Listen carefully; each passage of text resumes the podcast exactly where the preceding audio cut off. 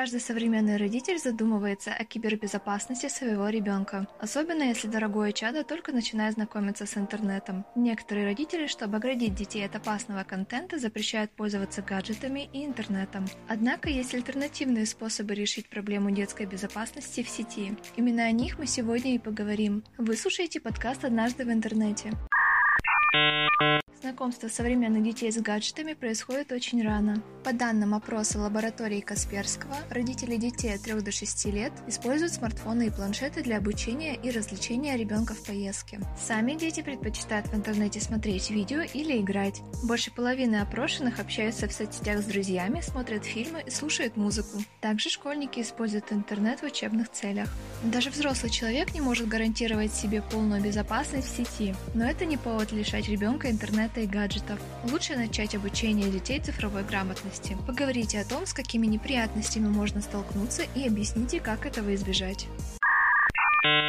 Ребенок может столкнуться с контентными рисками. Это разного формата материалы, содержащие агрессию, эротику, нецензурную лексику и прочую неприемлемую информацию. Избежать этого помогут некоторые технические решения. Используйте специальные настройки безопасности. Вам помогут родительский контроль и безопасный поиск. Эти компоненты есть в антивирусных программах, а безопасный поиск еще и в настройках браузера от Google. Тем не менее, доброжелательный диалог с ребенком и доверительные отношения будут гораздо эффективнее, чем отслеживание сайтов и блокировка контента. Спрашивайте у ребенка, что он видел в интернете, и проработайте семейные правила, которым он будет следовать, если увидит негативный контент.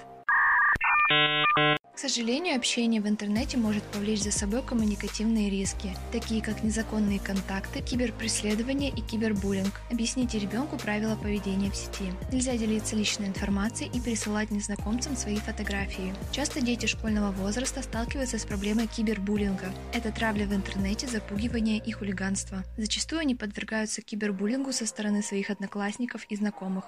Объясните, что при общении в сети ребенок должен быть дружелюбным со всеми пользователями, ведь он может стать не только жертвой буллинга, но и обидчиком. Научите правильно реагировать на обидные слова. Не стоит общаться с агрессором и тем более отвечать ему в такой же агрессивной манере. Расскажите, как стоит поступать в случае, если стали жертвой буллинга. Обидчика всегда можно заблокировать, чтобы не получать от него сообщения, и написать жалобу модератору. Если вы заметили, что ребенок регулярно получает сообщения, которые его расстраивают, поговорите с ним и обсудите их содержание usłyszenie.